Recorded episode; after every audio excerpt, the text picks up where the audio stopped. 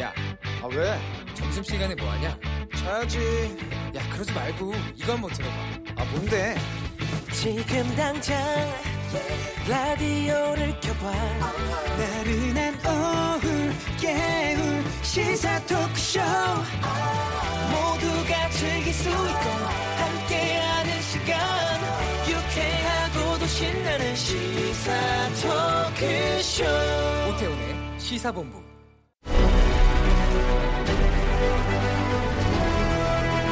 김철민의 본부 뉴스.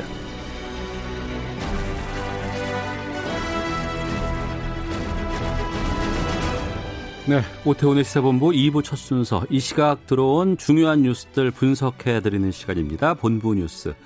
뉴스의 핵심을 짚어주시는 분이죠. KBS 보도본부의 아이언민, 김철민 해설위원과 함께합니다. 어서 오십시오. 네, 안녕하세요. 오늘 코로나19 확진자가 많이 나왔네요. 네, 오늘 60명대 다시 또 넘어섰습니다. 신규 어. 확진자가 63명인데 해외 유입이 33명, 지역 감염이 30명. 그래서 오늘도 해외 유입이 어제 이 이틀째 더 많습니다. 예. 근데 이제 이 해외 유입자들은 방역 당국 입장에서 볼 때는 이제 뭐 검역이나 또 이제 입국 후에 일정 기간 자가격리를 하기 때문에 그 과정에다 걸러지기 때문에 네. 지역 사회로 전파될 가능성은 낮다 이런 입장이긴 한데 확산 우려는 좀 적다. 근데 예. 전문가들 얘기는 어. 이 애초에 무증상으로 들어오는 사람들도 있다. 예. 실제로 이제 카자흐스탄 사람들이 이제 세 명이 무증상으로 들어왔다가 감염이 됐잖아요. 그래서 음. 이런 사람들이 기내에서 그리고 이제 국- 입국 이후에 국내 연고지로 이동하는 과정에서 네. 이 노출될 수 있기 때문에 조용한 전파가 이루어질 수 있다. 이래서 이제 걱정을 우려를 하고 있는 상황이고요. 네. 그다음에 지역사회 감염은 계속 그 이제 그 성당이나 교회, 사찰 같은 이런 그러니까 종교 시설. 종교시설에서 예. 계속 되대요. 예, 그래서 마치 이제 그 확산세가 계속되고 있는 상황인데 정세균 총리가 이제 보다 못해서 오늘 그 핵심 방역 수칙 의무화 조치를 발표를 했습니다. 예. 정세균 총리가 오늘 그 중앙재난안전대책본부 회의에서 교회 전체를 고위험 시설로 지정하는 건 아니지만 아니지만 정규 예배 이외에 각종 모임을 금지한다. 뭐 행사, 음. 요 소규모 행사라든지 식사 제공이라든지 이런 걸 다 금지를 하고 네. 그다음에 출입자 명부를 의무적으로 비치를 해라 이렇게 해서 음. 이제 그런 의무 핵심 방역 수치를 발표를 했는데요. 실제로 오늘 확진자 중에서는 경기도 고양시 원당 성당에서 확진자가 8명이 나왔는데 네. 이 확진자들은 첫 확진자 생일 축하 식사 자리에서 다 아이고. 감염이 된 걸로 추정이 됩니다. 그래서 예. 그리고 그 뭐 이제 광주 광역사라든지 경기도하고 서울 지역에 수- 이제 그 교회 관련된 확진자들이 계속 100명 가까이 좀 확진이 계속되고 있어서 음. 그 이제 이 핵심 방역 수치를 교회 이 종교 시설이 좀 지켜달라. 음. 이걸 지키지 않으면 어 처벌을 내릴 수밖에 없다. 네. 이 코로나로부터 국민을 지키기 위한 불가피한 결정이기 때문에 좀 종교계도 적극적으로 협조를 해달라 이렇게 당부를 했습니다. 네. 휴가 앞두고 있는데 뭐 유럽이 좀 풀렸다라는 얘기가 예, 예. 있잖아요. 유럽이 최근 그 이제 한국을 포함해서 14개 국가 입국을 허용을 한다고 발표를 했죠. 그래서 예. 이 부분에 대해서도 이제 정 총리가 당부를 했는데 유럽 하늘이 열린 건 반갑지만은 음. 전 세계적으로 좀 확산세가 재유행이 되고 있어서 이게 심각한 상황이다. 네. 가급적이면 해외 여행을 자제해달라 국민들한테 이렇게 당부를 했고요. 네. 불가피하게 가야 될 경우에는 그 해당 국가 방역 정책을 정확히 확인을 해달라. 이게 음. 바로 가서 이제 해외 여행 갈 수 있는 상황이 아니고 네. 예, 국가별로는 일정 기간 격리를 조치를 내리는 그런 국가들이 많이 있거든요. 그래서 네. 간다고 해서 바로 여행이나 뭐 업무를 볼 수 있는 게 아니기 때문에 음. 해당 국가 방역 정책을 정확히 확인하고 가달라 이렇게 당부를 했습니다. 네. 오전에 법원 판결이 하나 있었습니다. 예, 예, 예. 손석희 사장 공갈 미수 관련해서 김웅 그 전 기자 이렇게 프리랜서 얘기- 기자죠. 예. 예. 법정 굉장히- 구속했어요. 예, 굉장히 세간에 이제 관심이 높았던 사건인데 이게 이게 이제 2017년에 그 JTBC 손석희 사장이 과천 한 주차장에서 접촉 사고를 내고 뺑소니했다 뭐 이런 네, 이제 네. 혀- 이제 혐의가 있었잖아요. 그래서 이 부분을 그 김웅 씨가 손석희 사장한테 접촉을 해서 기사화하겠다 음. 이렇게 이제 협박을 하면서 어 JTBC 채용 청탁을 하고 그리고 이제 2억 4천만 원 금품을 요구했 다가 미수에 그친 사건이거든요. 네. 이제 이게 그 그래서 공갈 미수 혐의로 검찰이 김웅 씨를 지난 에, 이제 기소를 했고 지난 5월에 이제 결심 공 1심 결심 공판이 있었는데 여기서 공갈 미수 혐의로 징역 1년 6개월을 구형을 했었습니다. 네. 그런데 오늘 이제 1심 법원이 판결을 내렸는데 그 서울 서부지법 형사 사단독 어, 박영근 판사가 그 김웅 씨를 공갈 미수 혐의로 이제 징역 6개월의 실형을 선고했습니다. 그리고 음. 바로 법정에서 구속을 시켜버렸는데요. 네. 그 판결문을 보면 피고인이 이제 공공의 이익을 위해서 취재하는 것처럼 이렇게 하면서 음. 풍문으로 듣게 들어서 알게 된 그 주차장 사건 그리고 이후에 접촉 과정에서 발생한 이제 사소한 폭행 사건을 가지고 그 손 사장을 5개월 동안 협박을 해서 네. JTBC 취업을 청탁을 하고 또 재산상 이익 어, 금품 2억 4천만 원을 받아내고자 했다. 음. 이런 범행의 정황이라든지 수법이 어, 죄질이 결코 가볍지 않다. 네. 그래서 이제 다 모두 유죄로 판단을 했고요. 예. 그리고 양형 이유에 대해서도 밝혔는데요. 이런 협박이 장기간에 걸쳐서 이루어졌고 음. 피해자가 정신적 피해를 크게 입었다. 네. 그리고 그 이제 피해자를 협박을 했음에도 불구하고 원하는 것을 얻지 못하게 되니까 네. 자신의 유튜브 채널을 이용을 해서 지속적으로 그 여성 동승자 문제를 거론한다든지 음. 또 확인되지 않은 사실을 계속 언급을 해서 네. 이 범행 이후의 정황도 매우 불량하다. 일부 종편까지 나가서 막 방송하고 그렇죠. 있잖아요. 그래서 예. 범행을 반성하지 않, 았고 아. 범행 이후 용서받기 위한 행동도 하지 않았다. 예. 이렇게 설명을 하면서 바로 이제 징역 6개월 실형을 선고하고 법정 구속을 한 겁니다. 아. 예. 알겠습니다. 자, 저희가 오늘은 지금 정치권 이슈를 잘 다룰 수가 없었는데 이 시간에 좀 다뤄봐야 될 것 같습니다. 추미애 법무부 장관이 윤석열 총장에게 시한 정한 최후 통첩을 내렸어요. 네, 그렇습니다. 어제는 뭐 좌고우면하지 말라 이렇게 이제 지시를 했었는데 오늘 결국 이제 최후 통첩을 내렸습니다. 이게 네. 이미 추미애 장관이 엿새 전에 그 채널A 기자 검언 유착 의혹 수사와 관련돼서 이제 수사 지휘를 내렸잖아요. 전문 수사자문단 구성을 중단하고 네. 그다음에 서울중앙지검 수사팀의 독립성을 보장을 하고 이제 수사 결과만 보고받아 이두 네. 가지 지시를 했거든요. 예. 근데 엿새가 지나도록 지금 아무런 답변이 없는 상황이잖아요. 그러니까 이른바 그 검사장 회의라고 해서 지검장들, 예. 보검장들 모여서 여러 가지 회의하고 그러니까 거기서 답... 결과문까지 냈잖아요. 그렇죠. 그러니까 근데 그럼에도 불구하고 윤석열 총장의 입장은 나온 게 없어요. 예. 그러니까 검사장 회의에서 나온 내용이 뭐냐면 이제 그 전문 수사자문단 구성 운영을 중단하는 건 수용을 하되 수용하되 대신 그 검찰총장이 음. 수사팀 지휘를 못하게 하는 거는 위법성이 꼭 부당하다 이제 이렇게 결론이 내려진 거잖아요. 예. 근데 그렇게 그런 그 회의 소집 그다음 회의 내용 이런 공표만 하고 음. 그 이후에도 아직까지 지금 그 이틀 삼일이 지나도록 네. 윤, 윤, 총장이 지금 반응이 없지 않습니까? 장부에 음. 들어가 있는 상황인데 그러니까 오늘 추미애 장관이 이제 어제에 이어서 오늘도 입장문을 발표를 해서 네. 그 최후 통첩을 내리기를 내일 오전 10시까지 입장 표명을 해라. 내일 오전 10시까지. 예, 예. 그러니까 하루 시간을 준 거죠. 그래서 예. 그 입장문을 통해서 공과 사는 함께 갈 수가 없다. 음. 어, 더 이상 옳지 않은 길로 가서는 안 된다. 이러면서 예. 이제 그동안 뭐 이, 이렇게 총장과 장관이 이 강대강으로 이, 이 대치하는 상황에 대해서 제3의 뭐 이런 잠정 합의 절충안으로 음. 무슨 그런 검사장급으로 이 저 특임 검사를 임명하면 어떠냐 뭐 이런 네. 얘기도 있었는데 그런 예. 절충안까지 다 차단을 해버린 겁니다. 그래서 어.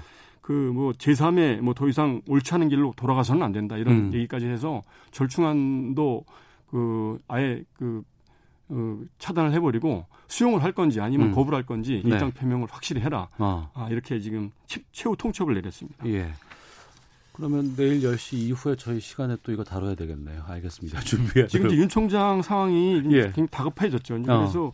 그 이제 수용을 하게 되면 음. 조직 내부에서 리더십이 흔들리는 상황이 된 거고 네. 거부를 하게 되면 당장 이제 법무부가 감찰이라든지 징계 들어갈 수 있는 상황이 됐기 때문에 징계할 수 있죠. 그렇죠. 예, 예. 예. 그래서 이제 과연 뭐 저 내일 오전 10시까지 어떤 입장을 내놓을지 음. 관심이 주목이 되고 있는 상황입니다. 알겠습니다. 내일 뵐 때는 여기에 대해서 결과에 대해서 네. 저희가 말씀 나눌 수 있을 것 알겠습니다. 같습니다. 네. 자, 지금까지 본부 뉴스 KBS 보도본부의 김철민 해설위원과 함께했습니다. 고맙습니다. 네, 감사합니다. 안녕하세요. 라디오 청취율 조사 중입니다. 예, 안녕하세요. 아이언 드래곤 김웅수. 김웅수 씨, 12시 20분 오태훈의 시사본부 많이 들으시나요? 아주 아주 잘 듣고 있습니다. 불리다가 97.3이 딱 잡힌 거예요. 근데 내용이 저하고 주파수가 맞았어요. 채널 고정. 오태훈의 시사본부 이번 청취율 얼마로 예상하십니까? 묻고 더블로 가. 본격 시사 토크쇼 오태훈의 시사본부. 네. 시사본부 청취자 여러분들의 참여 기다리고 있습니다. 샵 9730으로 의견 보내주시면 되고요. 짧은 문자 50원, 긴 문자 100원, 어플리케이션 콩은 무료로 이용하실 수 있습니다. 자, 전문성과 현장성이 살아있는 고품격, high quality 범죄 수사 토크를 지향하는 아는 경찰 시간입니다. 배상훈 전 서울경찰청 범죄심리 분석관 나오셨습니다. 어서 오십시오. 안녕하세요. 김은배 전 서울경찰청 국제범죄수사팀장과 함께합니다. 안녕하십니까? 안녕하십니까? 예. 저도 이 영상을 보고 깜짝 놀랐어요. 주말부터 지금 계속해서 지금 떠들썩했던 사건이 있었는데 청와대 국민청원이 50만 명 넘게 서명을 했다고 합니다. 아, 구급차, 응급차를 택시기사가 막아섰다고 하는데 어떤 일이 있었던 거예요? 예, 청와대 국민청원에 게시판에 올라온 사건입니다. 사건의 당사자는 회사 택시하고 사설 구급차 사이에 벌어진 일입니다. 네. 사설 구급차 어, 왜 사설 구급차나 말씀드리면 119가 운영하는 구급차가 있고 네. 사설 구급차가 있는 게 또 따로 있기 때문에 이건 사설 구급차가 둘 사이에 벌어진 일인데 문제는 그 사설 구급차 안에 네. 상당히 위급하신 암 환자시라고 하시더라고요. 어. 그분이 예, 급하게 병원으로 가시는 과정에서 예. 이 둘 사이에 접촉 사고가 벌어진 것 같습니다. 뒤에서 아마 추돌 사고 같은데요. 벌어진. 아, 병원을 가다가 예, 예, 예 급하게 예. 가다가 근데 이제 그 과정에서 사건이 그러니까 저 추돌이 벌어지니까 음. 어 당사자들이 내려갔고 시비가 붙는 과정에서 벌어진 일이고 예. 이때 이제 아, 근데 많이 얘기가 됐던 뭐 죽음은 책임진다라든가 아니면 그걸 못 가게 막음으로써 실제로 병원에 도착한 후에 다섯 시간 후에 당사 환자께서 돌아가신 그런 사건입니다. 아, 그 택시 기사가 막아섰고 그 신랑이가 꽤 이어졌고 결국에는 그 사설 구급차로는 못 갔다면서요? 네. 어. 그래서 이제 상황이 보게 되면 6월 8일 날 예. 오후 3시 15분 경인데 음. 그 강동구 고독 사거리 있지 않습니까? 네. 제가 영상을 봤더니 그 택시가 1차선에 있고 그 사설 응급 차량이 2차선으로 갔다가 1차선으로 들어가는 과정에서 아마 추돌 음. 옆에서 스친 것 같아요. 네네. 네. 그런 상태인데 택시 기사분이 차를 막아섰지 않습니까? 어. 근데 아마 이렇게 봤던 것 같아요. 본인은 응급 차량에 응급 환자가 없을 것이다. 그래가지고 확인됐다는 거예요. 응급 차량에 응급 환자가 없으면 그때는 사이렌 안 울리고 가잖아요. 사이렌을 울리는 안 울려 가야 되는데 가끔 네. 가끔 네. 사실은 드물게 예. 응급 환자가 없어도 사설 그 응급 차량을 이용한 사람이 있는 거는 사실이거든요. 어. 그렇게 생각했던 것 같아요. 예. 근데 가족들도 있고 유족들이 있는 상태에서 본인이 확인했단 말입니다. 네네. 네. 그 응급 환자가 있는 걸 봤는데도 불구하고 거의 10분 정도 된다고 그러죠, 교수님. 10분 음. 정도를 못 가게. 아까 말한 대로 죽음 책임지겠다. 119 불러라. 네. 해결하고 가라. 이렇게 해서 가족들이 사정했는데도 불구하고 시간을 끌었던 거예요. 그러니까 음. 늦게 갔기 때문에 아마 제가 알기로는 골든 타임이 지나지 않았나 싶었기 때문에 네. 가족들이 청원했던 거고 네. 그 택시 기사는 아마 초보 얼마 안 됐다는 한 달밖에 안 됐다고 하는데 어떻든 지금 택시 기사가 막아서 가지고 그 노모가 사망했다 그러면 음. 인과관계가 있는 거죠. 네. 이분이 책임진다고 했기 때문에 책임을 져야 되겠죠. 책임진다는 게뭐 어떤 그러니까 의미인 거예요? 이게 이제 흔히 말하는 말 그대로 책임진다는 것으로 해석하는 어, 법률가분도 계시지만은 예. 그 정도로 내가 확신한다. 음. 사실 저기 여기는 그거는 당신이 이렇게 이제 위급하다는 것 자체가 거짓말이다. 네. 라는 확신을 가지고 있지 않았을까라고 하는 반대로 해석하는 법률가들도 있는 것 같습니다. 근데 음. 그말 자체는 사실은 좀 해서는 안 될 말이라고 생각되는데 그 네. 얘기를 한건 확실한 것 같습니다. 아니 그 사이렌이 울려서 저희가 이제 뭐 사이드 미러나 백미러로 이렇게 룸미러로 뒤를 그렇죠. 보면은 뒤에서 이제 막 경광등 막 울리면서 음. 어, 구급차가 오잖아요. 그러면 그때부터 벌써 차를 왼쪽이나 오른쪽으로 살짝 옮겨가면서 그 차가 어, 차선과 관계없이 빨리 통과할 수 있도록 해주는 게 기본 아닙니까? 기본이 이것도 그런 의무가 있는 거죠. 거기서 뭐 사설응급차나 뭐 119 차량인지 음. 그거를 확인하고 우리가 비켜주지는 않잖아요. 그렇죠. 네. 그렇기 때문에 당시에는 어떻든 간에 그 택시 기사분 입장에서는 예. 자기도 뭐 119에 근무했었다 이런 식으로 그 일이 아니더라 사설 응급 차량 했었는가 봐요. 그 어. 말을 했기 때문에 그 미치 못했다. 그러니까 사건 처리를 하라고 하는데 제가 보기에는 이 추돌 사건의 사람 인명 사고 난 것도 아니고 대물 사고는 별거 아니거든요. 네. 차량에 블랙박스가 있잖아요. 그렇죠. 시스템도 예. 있잖아요. 음. 그럼 나중에 처리해도 되는데 네. 구태여 그걸 못 가겠는지 이해가 안 가는 부분이 있는 거예요. 지금 보기에는. 지금 상황은 그겁니다. 사건 처리 자체만 가지고 이 사람이 붙잡았다고 볼 수는 없습니다. 왜냐하면은 예. 이 사람이 버스 운전을 했다고 그러더라고요. 그렇게 말하더라고요. 예, 그러니까 이제 저기 택시 기사가 택시 기사를 하기 전에 예, 버스 운전도 예. 한 경험이 있었다. 예, 그러니까 전체적인 도로 상황이나 사건 처리 상황은 모르는 사람이 아닌 거고 아. 지금 이것은 블랙박스도 있고 사진도 찍어두고 그러면은 그렇죠. 누구가 실이냐 이런 거 금방 알 수 있기 때문에 굳이 네. 그 사건 현장을 보존할 필요는 없는 상황인데도 불구하고 예. 잡은 이유는 잡은 이유 자체는 심리적인 문제가 있을 것 같다. 심리적인 문제. 뭐냐면 이전에 본인이 뭐 버스라든가 뭘 할때 네. 사설 구급차한테 무엇인가 이제 좀 안 좋은 일을 겪은 그런 경험 때문에 예. 그것 때문에 일종의 보복 심리로 그, 그 행동을 했을 가능성 이거 말고는 생각할 수 있는 가능성이 없다는 거죠. 왜냐하면 음. 지금 분명히 문을 열어봐 본인이 문을 열어갖고 네. 환자가 있는지 확인도 했고 네. 네. 그리고 사건 처리는 분명히 사진 찍고 블랙박스 확인하면 되는 건데 네. 굳이 그 10분 이상 잡을 이유는 없는데 그랬다고 하는 건 그런 이유밖에 설명되지 않을까라는 생각을 해봅니다. 음, 10분 이상 그 지체하게 만들었고 게다가 바로 이 사설 구급차를 어, 보내준 것이 아니고 119를 따로 불렀다면서요? 119 부르라고 부산을 했기 때문에 네. 119 불러서 이송을 했는데 그러니까 119를 불러서 119 구급차가 왔고 거기에다 옮겨 환자를 옮겨 싣고 이송을 한 거예요? 네, 그렇게 알고 있습니다. 어. 그러니까 문제는 그 사설 경, 아, 사설 응급 차량이 사실은 거기에 그 응급 의료원이 탔어야 되거든요. 예, 근데 예. 그 당시에는 아마 제가 알기에 그 사설 구조 기사분만 탔기 때문에 응급 어. 그 의료원이 타진 않았다는 거예요. 예, 예. 그렇기 때문에 이제 같이 일구 같은 경우는 꼭 탑승하지 않습니까? 같이? 음. 그렇기 때문에 개야 되는데 아마 그 당시 안 했기 때문에 그 그 택시 기사가 좀 네. 의심도 하고 음. 또 아니고 믿지 않았던 것 같아요. 어떻든 음. 근데 이 아까 교수님 말 맞다나 틀림없이 확인했던 상태인데 네. 한 상태인데 그 방해했기 때문에 경찰에서 아마 업무 방해로 지금 입건을 해서 조사 중인 거거든요. 음. 근데 이제 문제는 업무방해를 넘어서는 형사적 책임이 있어 있지 않느냐라고 예. 얘기를 하는 거죠. 음. 그건 단순히 업무방해만 한다고 하면은 뭐 형량이나 이런 부분은 기껏해야 뭐 이거 뭐 벌금은 나오겠습니까만은 지금 사람이 죽었지 않습니까? 그러니까 결과적으로 음. 사람이 죽었어요. 그러니까 인과관계가 좀 멀지만은 예. 분명 이건 존재할 수 있다고 하면은 거기에 대한 책임을 물어야 되지 않느냐 라고 하는 것이 이제 국민들의 여론인 것 같습니다. 국민청원이 지금 60만이 넘었다고 그래요. 아, 60만 또 넘었어요. 넘었답니다. 그랬기 때문에 그 이영표 서울청장이 이 강동소 사건이거든요. 네. 강동소에서는 교통사고 나서 알다시피 교통사고 처리반에서 사건 처리를 하는데 네. 강력반 일개팀을 투입했다는 거예요.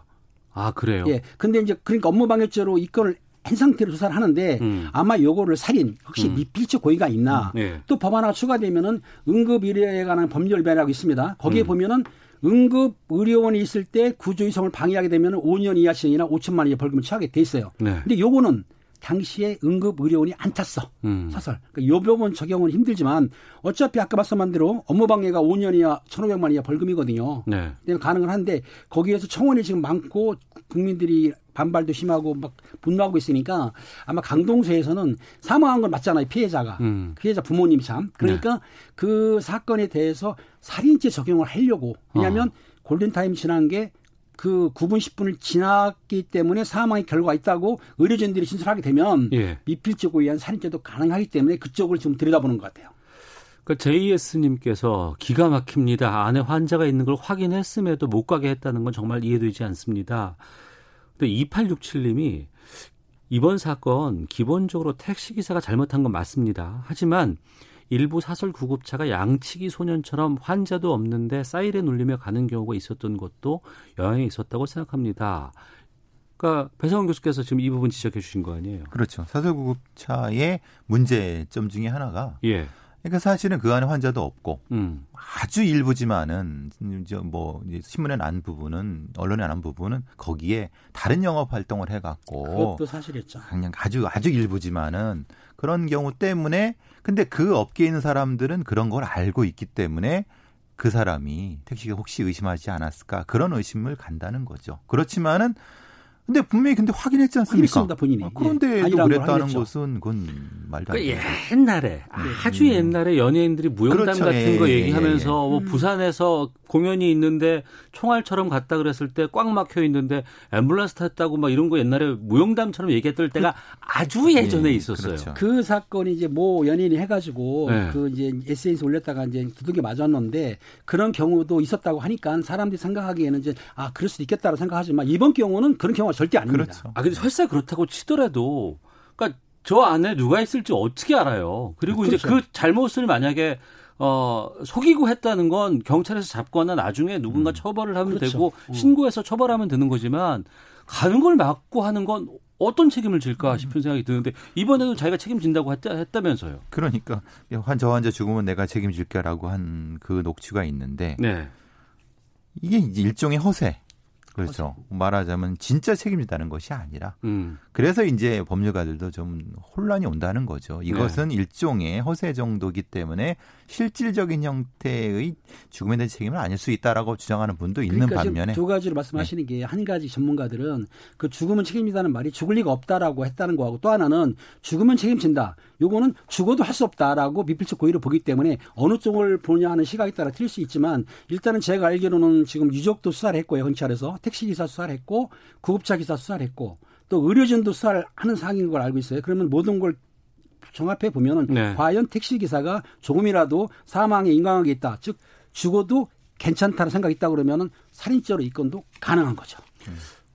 이 대목에서 가장 중요한 부분은 뭐 처벌을 뭐 제대로 해야 되고 수사도 해야 되고 그 결과가 뭐 나와야 되겠습니다만 어, 우리가 뭐 구급차라든가 소방차라든가 이 긴급한 상황에서 동원돼야 될 이런 인력들 아니면 장비들 이 부분에 대해서 법적으로 확실한 보장을 좀 해줄 필요가 있다고 생각이 들거든요.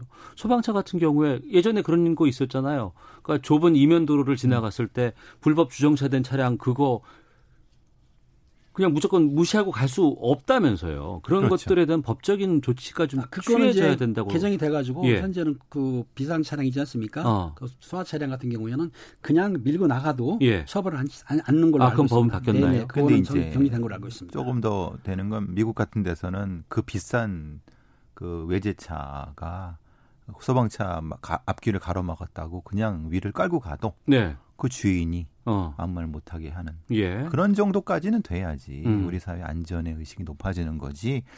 사실 우리나라에도 모세의 기억은 기적은 많이 나타나지만 아, 그럼요. 요즘 많이 해요. 많이 예. 또 시민분들께서 의식이 발전되셨지만은 어. 좀 높아지셨지만은 그렇지 않은 경우도 종종 있다는 거예요. 그러니까 예. 그런 제도적으로 좀 정비를 좀 해야 될 부분이 분명히 있는 거죠. 음, 알겠습니다.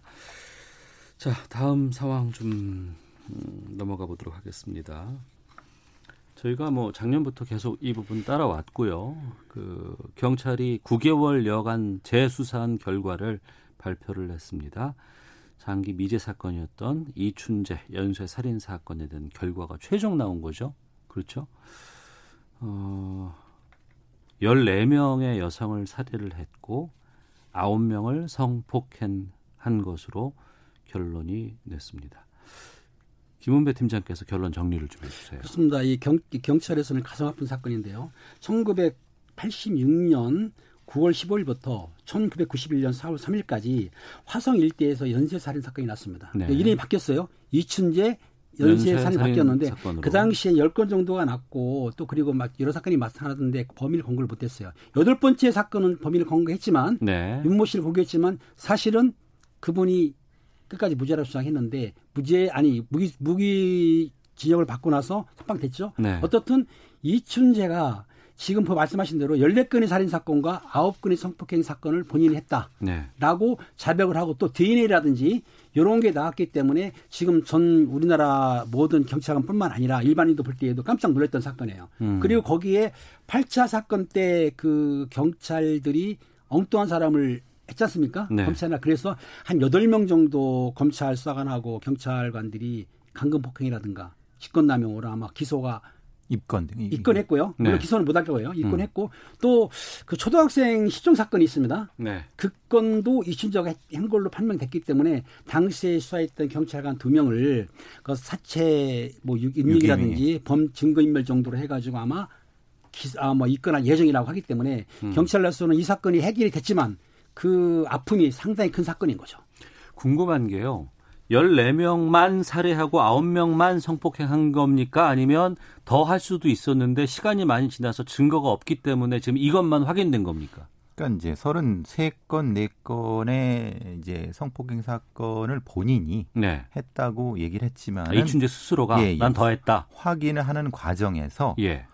관련된 피해자들의 진술 거부 어. 당연히 그렇겠죠. 뭐 그럼요. 오래전 그거를 예, 예. 그리고 여러 사건 증거의 부실 음. 이 부분 때문에 확인한 것만 아홉 건이라고 하는 거기 때문에 네. 성폭행 부분은 사실은 이거보다 한 서너 배 더 있을 수 있다고 보는 것이 맞는 거고요. 음. 살인 부분은 사실은 사체가 나오거나 이래야 되는데 본인 얘기하지 않은 실종 사건 같은 경우가 있을 수 있지만은 현재까지 확인한 것만 14건이라고 보는 것이 맞는 것 같습니다.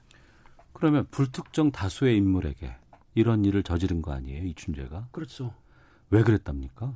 아, 제가 보기에는 성적 욕구 해소라고 보고 있는데 본인은 이제 뭐 일본 전문가들 사이코패스 성향이 있기 때문에 예. 본인의 자존감도 내세우고 자기의 그 내성적인 성격이라는 거예요. 이춘재가. 그러다 보니까 자기의 욕망을 욕구를 위해서는 다른 사람을 자기보다 약한 사람들 아시겠지만 14건 모두가 다 여성입니다. 예. 남성은 하나도 없어요. 강, 아, 죄송해요. 성폭행 사건도 35건 말씀하시는데 지금 확인한 게 9건이라는 건데 사실상 음. 우리 형사들이 수사다 보면 네. 피해자 진술이 있어야 되고 증거 자료가 있어야 되고 예. DNA가 나와야 되고 또 물론 거짓말 탐지기도 태웁니다. 그리고 앞에 계신 그 프로파일러들의 심의 그 판단도 하는데 네. 이런 문제를 모두 포함해서 하는데 그거에서 증거 확인된 것만 아홉 건의 얘기고 실제적으로 의심 가는 건 음, 다섯 건인데 이춘재 같은 경우에는 사실상은 자기의 욕구를 위해서는 타인의 생명이나 그런 걸 전혀 무시하는 스타일이기 때문에 네. 내가 보기에는 완전한 사이코패스다라고 음. 보는 거죠. 사이코패스. 그거는 저기 저는 사실 좀 이 남부청장님의 수사 발표에서 불만이 많이 있습니다. 어떤 왜냐하면은 스트레스성 욕구 불만이라고 하는 건 동기가 아닙니다. 그거는 음. 이제 배경 요인이죠. 실제로 이제 어 스트레스 욕구 불만이 아니라 네. 다른 내부적인 어떤 그 동기에 대한 부분을 밝혀내지 못한 겁니다. 왜냐하면 이 모든 사건에 대해서 이춘재는 했다고 하는데 왜 했는지에 대해서는 다 입을 다물었습니다. 네. 프로파일러들의 52차례의 면담을 통해서도 음. 어, 네가 이거 이거 했는데 왜 그랬어라고 했는데 그거는 얘기하지 않았다는 겁니다. 그래서 네. 그거를 투사 검사를 통해서 투사 방식을 통해서 추정한 겁니다. 투사 방식이 뭐예요? 말하자면 이 행동이나 말을 통해서 요렇게 어, 보는 거죠. 아. 비춰보는 형태이기 네네. 때문에 스트레스성 욕구 불만이라고 하는 것은 수사팀의 판단인 거고 음. 제가 보기에는 이 가려진 동기는 프로파일러 입장에서는 이건 각적 성적 살인이라고 보여집니다. 네. 예, 그렇기 때문에 그것은 좀 다른데 물론 그건 의기, 의견이 다를 수가 있기 때문에 그리고 그가 말한 이 춘재가 말한 동생 사망 사건의 충격이라든가 아니면 뭐 사회성 부족 이것은 반 이상은 거짓말일 수 있습니다. 이런 사이코패스들은 자신의 동기에 대해서 반 이상 거짓말을 합니다. 만들어요? 예, 만들어낼 수 어. 있기 때문에 일부 믿을 수 있는 부분도 있지만 믿을 수 없는 부분에 대해서도 충분히 사실은 검토가 돼야 되는데 그 부분은 아직 모르겠습니다. 이 공소시효는 다 지났잖아요. 2006년이 끝난 걸로 끝났기 때문에 그 당시엔 살인 사건이 15년이었거든요. 음. 개정되기 전 그렇기 때문에 이춘재가 한 사건에 대해서는 본인의 처제 살인 사건 그거를 무기징역 받은 외에 나머지가 본인이 자백하고 14건의 살인 사건 했다 하더라도 더 처벌할 수는 없습니다. 단지 지금 무기징역으로 살고 있지만 감형이 되거나 가석방은 어려울 거지만은 처벌할 수는 없다. 이렇게 아시면 됩니다. 지금 어떻게 지내고 있답니까? 다시 교도소로 부산 교도소로 갔다고 그, 교도소에 있는데 본인이 예. 건강을 걱정하고 있고 건강을 걱정해 건강을 걱정한대요. 그리고 음. 또뭐 교도소 생활하는데 좀 불편하지 않을까 이런 식으로 굉장히 자기 위주로만 생각하는 거예요. 음. 남의 피해라든지 남의 그 아픔을 생각지 않고 어. 자기 위주로 나만 잘 되면 좋아. 이런 식으로 생각하기 때문에 아 성격 상해가 당연히 있는 사람이고 아마 제가 보기에는 아까 교수님 말씀했지만 뭐 잔혹하고 가혹하고 이건 다 좋지만 다른 사람의 목숨을 파리 목숨으로 생각하는 이춘재 입장에서 볼 때는 제가 볼 때는 완전히 이 사회에서 격리시켜야 되는데 음. 지금 무기징역으로 격리시키고 있는 거죠. 음, 이제 보통 사이코패스들이 자신의 범행에 대해서 진술을 한 다음에 네.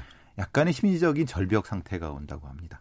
왜냐하면 사실은 여태까지 자기가 마음속에 고이고이 간직했던 자기만의 판타지를 가지고 있는 상태였는데 네. 그것을 수사팀과 공유하는 과정 속에서 음. 다른 환상을 갖게 되는 거고 그것에 대해서 다시 이 혼자만의 환타지를 갖는 상태의 심리적인 절벽 기간이 조금 존재한다고 하거든요. 예. 외국에서 이런 사람들의 연구를 통해서 그렇기 때문에 약간 헛소리를 하거나 약간 뜬금없는 소리를 하는 경우는 그런 상태라고 보여줄 수 있는 거죠. 음. 아는 경찰 말 두 분과 말씀 나누고 있는데요. 어, 여기서 헤드라인 뉴스 기상청 교통정보센터까지 갔다 와서 계속해서 두 분과 함께 이번 사건 좀 총 정리를 좀 해보도록 하겠습니다. 정세균 국무총리는 지방자치단체를 포함한 고위공직자의 주택 보유 실태를 조속히 파악하고 다주택자의 경우 하루빨리 매각할 수 있도록 조치를 취하라고 각 부처에 지시했습니다. 민주당의 2주택 이상을 보유한 국회의원들이 이른 시일 안에 집을 처분하기로 했습니다. 지난 총선을 앞두고 후보들에게 공천을 주면서 1가구 1주택 서약을 받고 2년 내 주택을 처분하기로 했지만 그 처분 시기를 앞당긴 것입니다. 청와대는 최근 서울의 한 아파트에서 경비원으로 일하던 고 최희석 씨가 주민 갑질에 시달리다가 숨진 사건과 관련해 범정부 신고센터를 만드는 등 경비원에 대한 갑질에 엄정히 대응하겠다고 밝혔습니다. 스티븐 비건 미국 국무부 부장관은 이번 방안에서 북한에 만나자고 제의하지는 않았지만 남북 간 협력은 전적으로 지지한다고 밝혔습니다. 지금까지 라디오 정보센터 조진주였습니다. 이어서 기상청의 송소진 씨입니다. 미세먼지와 날씨 정보입니다. 공기는 깨끗합니다. 대기 확산이 원활해서 오늘 전국의 미세먼지 농도는 보통에서 좋음 단계를 종일 유지하겠습니다. 다만 호흡기와 눈에 해로운 오존 농도가 많은 지역에서 나쁨으로 오르겠고요. 또 자외선 지수도 매우 높겠습니다. 한편 오늘도 소나기 소식이 있습니다. 강원 영서와 남부 내륙을 중심으로 밤까지 곳곳에 천둥 번개를 동반한 소나기가 내리겠고요. 오늘 한낮 기온은 서울과 대전, 광주가 30도, 대구 32도까지 올라 어제보다 더 덥겠습니다. 내일은 서울도 33도까지 오르는 등 더위가 더 심해지겠고 이 더위는 모레 전국에 장맛비가 내리면서 누그러질 전망입니다.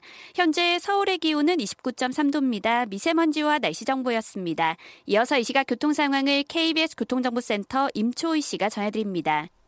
네, 이 시각 교통정보입니다. 먼저 사고가 있었던 서울 양양고속도로 양양 쪽 상황인데요. 내린천 휴게소 부근 사고 정리는 됐지만 아직 이 일대 2km 구간 정체가 남아 있습니다. 좀 더 가서 인제터널 부근은 작업 때문에 정체가 계속되고 있고요.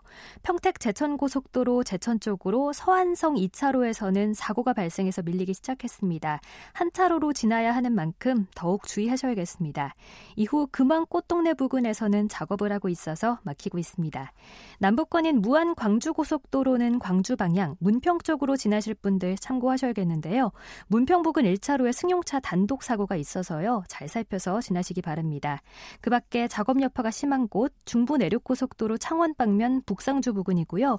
중부고속도로 하남 방향인 경기 지역 중부 1터널 부근에서도 공사 때문에 지나기가 어렵습니다. KBS 교통정보센터였습니다.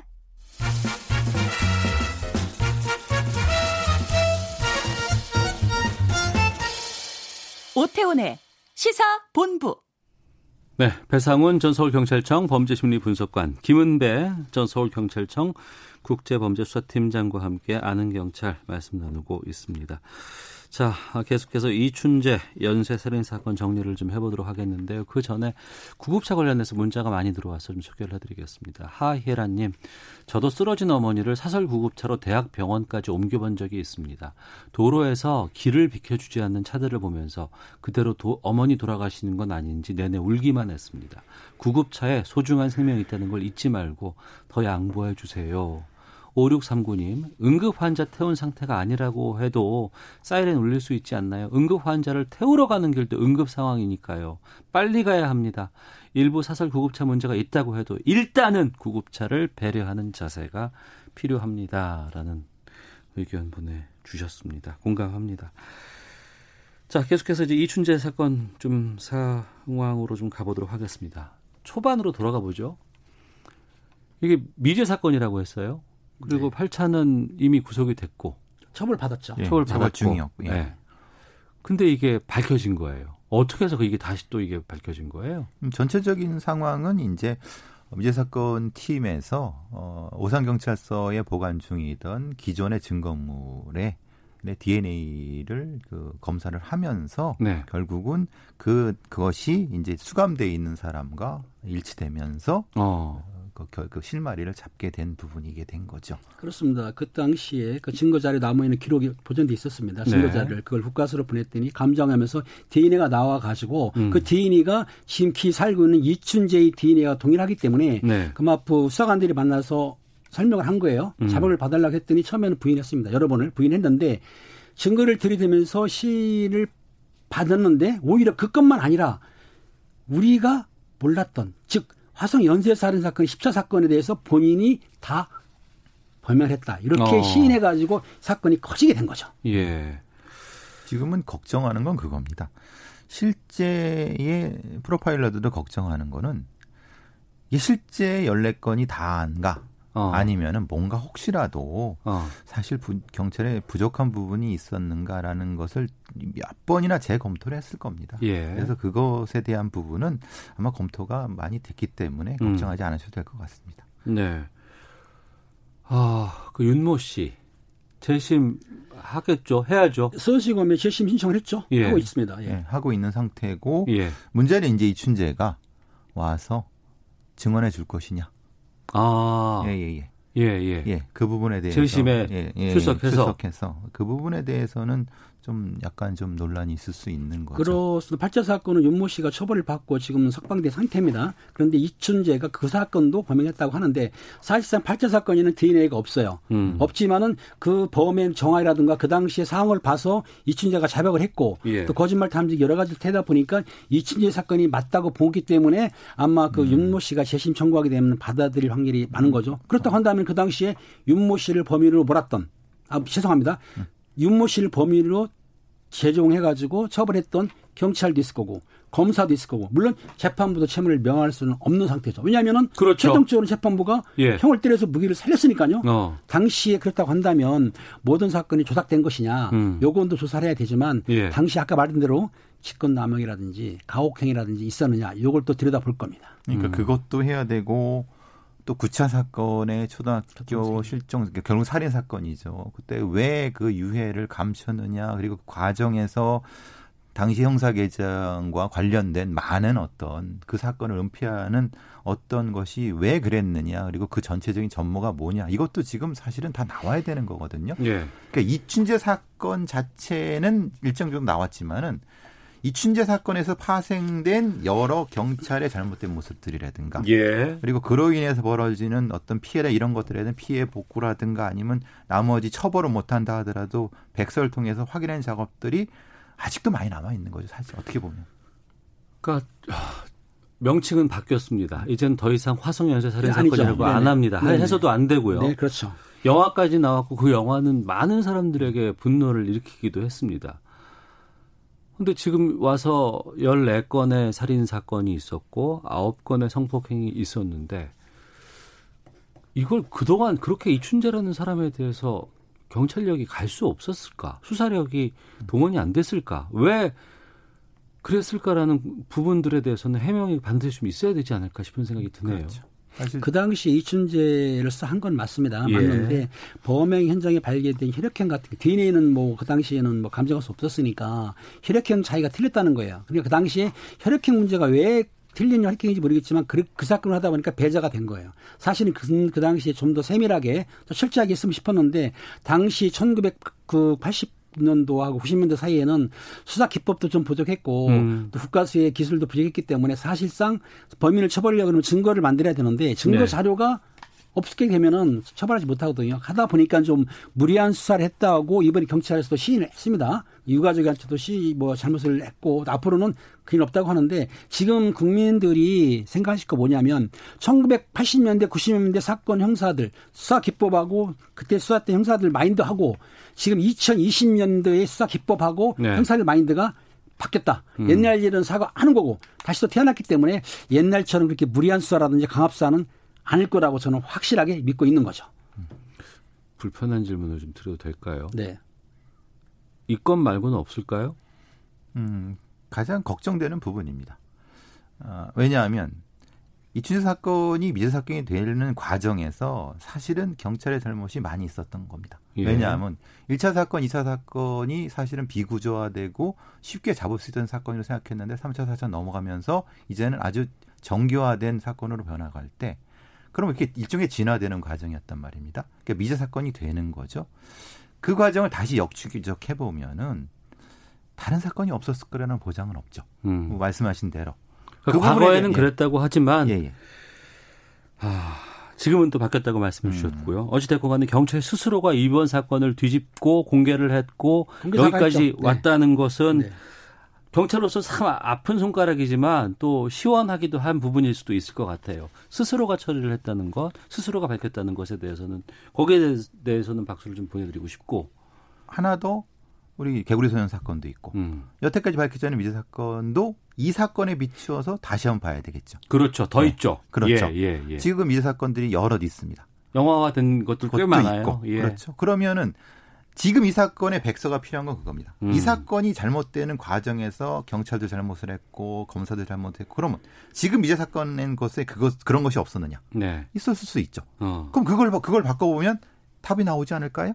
저는 그걸 주장하고 싶다는 겁니다. 알겠습니다. 좀 이번 일을 계기로 좀 정확하게 책임을 인정하기도 하고 또 사실 다 드러내고 중요한 건 앞으로는 이런 일이 더 이상 발생하지 않아야 된다는 거. 앞으로 지금 미제 사건 전담반 열심히 뛰고 있고 예. 형사들이 대우 대우 각성해가지고 예. 열심히 뛰고 있는 걸로 알고 있습니다. 그러니까 국민 편에 서 있는 새로운 경찰로 거듭나시기를 부탁드리도록 하겠습니다. 자, 아는 경찰 마치겠습니다. 김은배 전 서울경찰청 국제범죄수사팀장 그리고 배상훈 전 서울경찰청 범죄심리분석관 두 분과 함께했습니다. 두 분 말씀 고맙습니다. 감사합니다. 감사합니다. 오태훈의 시사본부는 여러분의 소중한 의견을 기다립니다. 짧은 문자 50원, 긴 문자 100원의 정보 이용료가 되는 샵 9730, 우물정 9730번으로 문자 보내주십시오. KBS 라디오 앱 콩은 무료입니다. KBS 라디오 오태훈의 시사본부. 지금 여러분은 대한민국 라디오 유일의 점심 시사 프로그램을 듣고 계십니다. 네, 1시 41분 지나고 있습니다. 더불어민주당 829 전당대회를 앞두고 당권 경쟁이 본격화되고 있습니다. 이낙연 의원과 김부겸 전 의원이 출마 선언을 했죠. 이번 전당대회 관심을 끄는 것은 차기 대권 구도에 어떤 영향을 미칠까 하는 그 부분도 포함되어 있습니다. 김성환의 뉴스 소다 민주당 전당대회 내용 짚어보도록 하겠습니다. 시사야의 진행자 시사평론가 김성환 씨와 함께합니다. 어서 오세요. 네, 안녕하세요. 예. 이낙연 의원이 전당대회 출마를 어제 공식 선언했죠. 네. 어제 국회에서 기자회견을 열고 공식 선언을 했는데요. 예.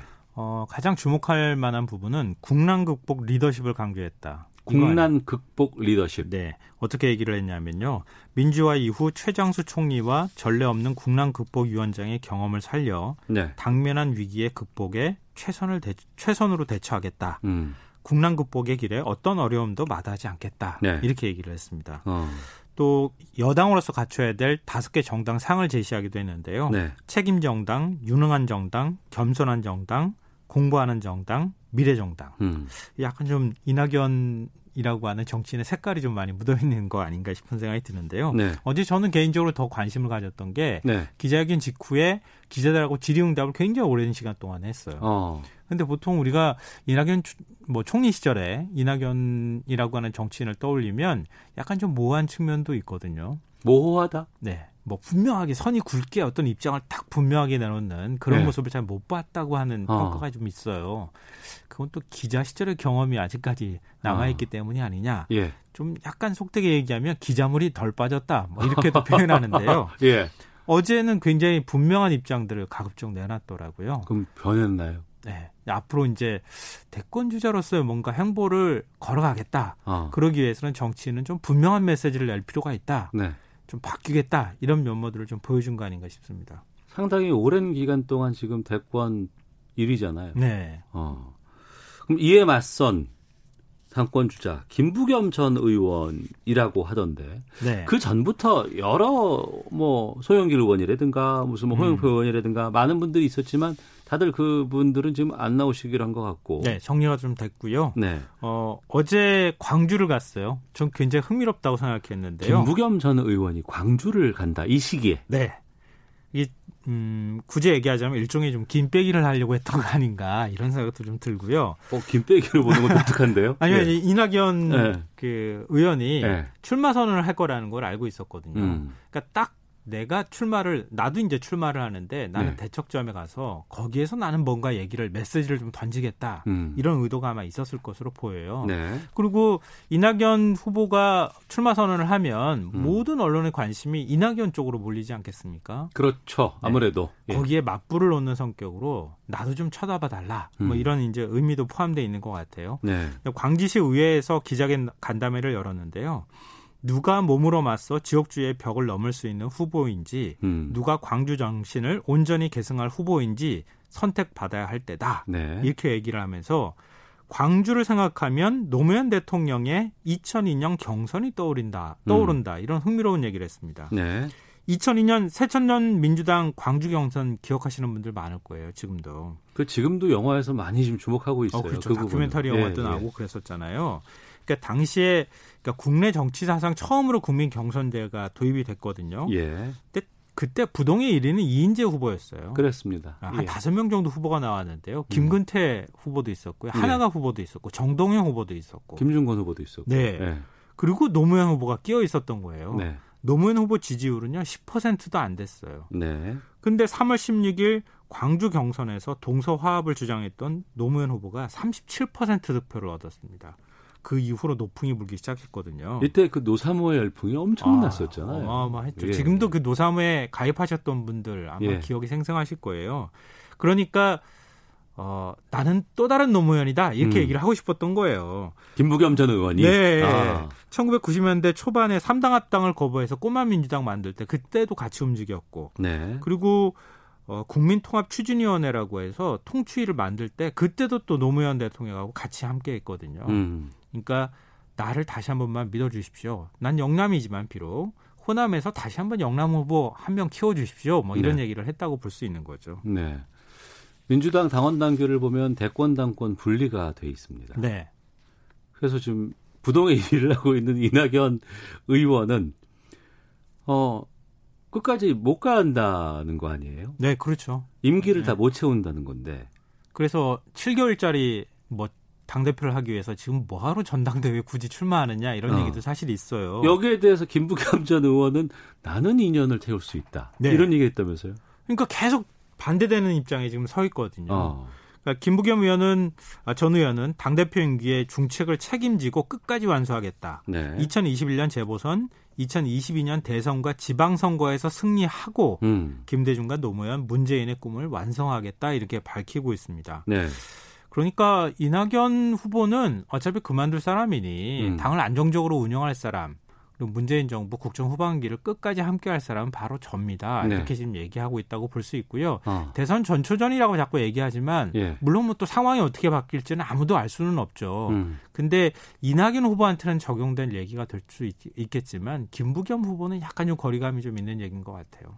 대진표는 다 짜여진 건가요? 더 이상 뭐 누가 또 도전하거나 대진표가 없어요. 없어요 이제 두 명이 붙으면 되는 거예요. 그냥 끝난 거예요? 예, 원래는 우원식 홍영표 의원이 나온다고 해서 4파전까지 생각하고 예. 컷오프를 한 명을 시켜서 세 음. 명이 음. 본선으로 가겠다, 가도록 네. 하겠다 이런 구도까지 짰는데 다 지금 중도에서 사퇴 선언했고요. 음. 결국 두 명이 양자 대결로 이번 전당대회는 갈 수밖에 없는데. 네.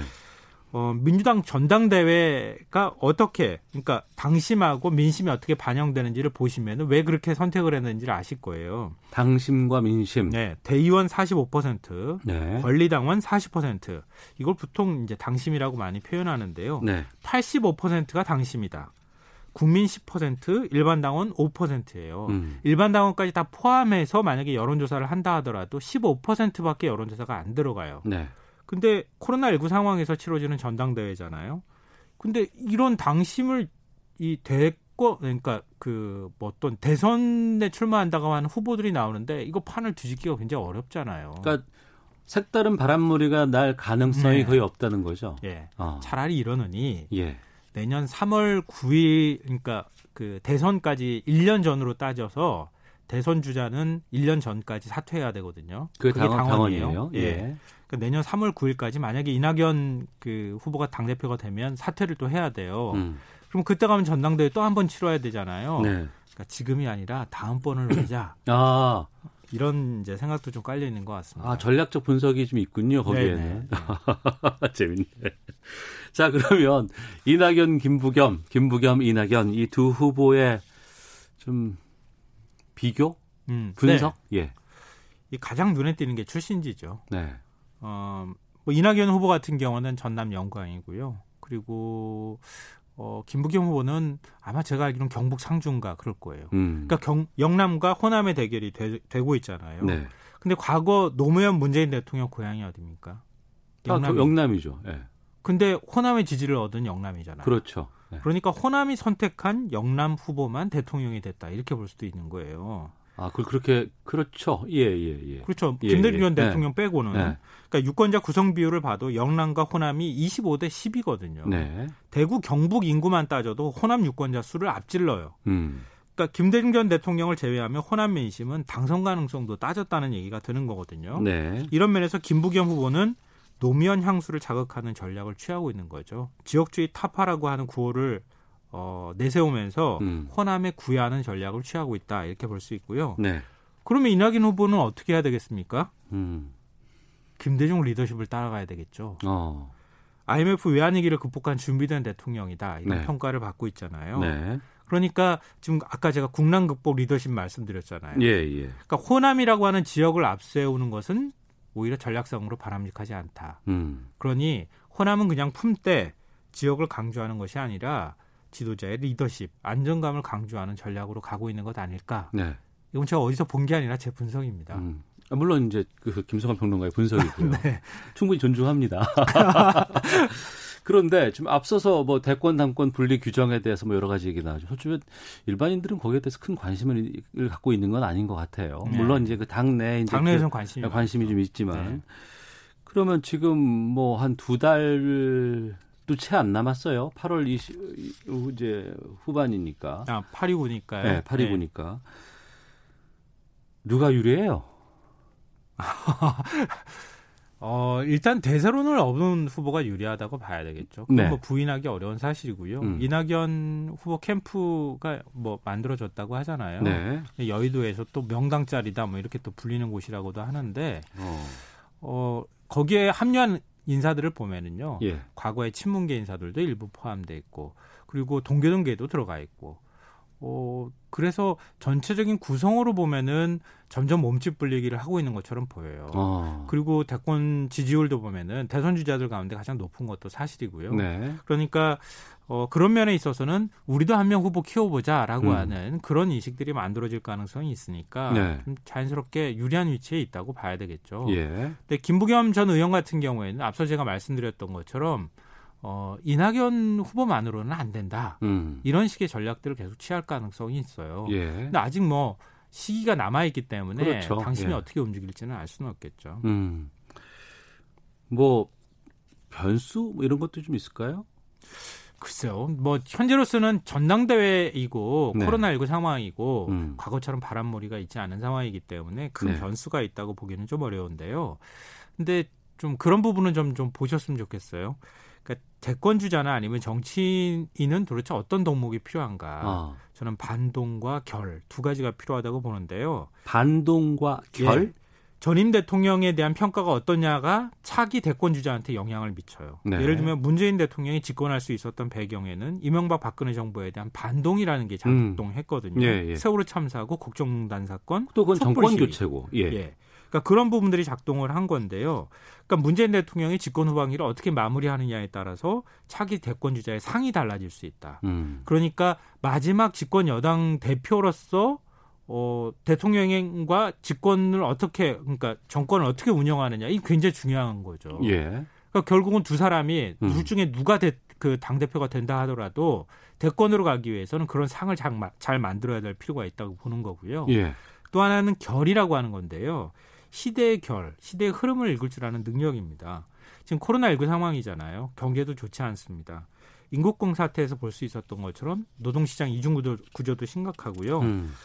어, 디지털 성폭력을 비롯해서 우리 사회 곳곳에서 불만들이 지금 터져 나오고 있거든요. 네. 그러니까 주권의식 참여의식이 높아진 국민이 정치를 막 끌고 갑니다. 막 국민들이 부동산에서 분노하니까 지금 그 청와대 참모하고 국회의원들 다 집 팔아라 막 이러고 있잖아요. 네. 국민들이 화를 내면 정치가 벌벌 떠는 현상이 음. 나오고 있거든요. 이런 상황에서 정치의 갈등 해결 능력이 굉장히 중요하다. 음. 그러니까 두 사람이 그런 능력이나 이런 덕목을 어떻게 보여주느냐가 굉장히 중요하다는 거죠. 네. 그러고 보면 지금 내년 4월에 무슨 뭐 재보궐 선거라든가 네. 이런 걸 앞두고 있는 시점까지 본다 그러면 지금 이낙연 후보인 경우에는 당권에서 대권을 도전하려면 내년 3월까지 그만둬야 된다면서요? 네, 3월 9일까지 그만둬야 합니다.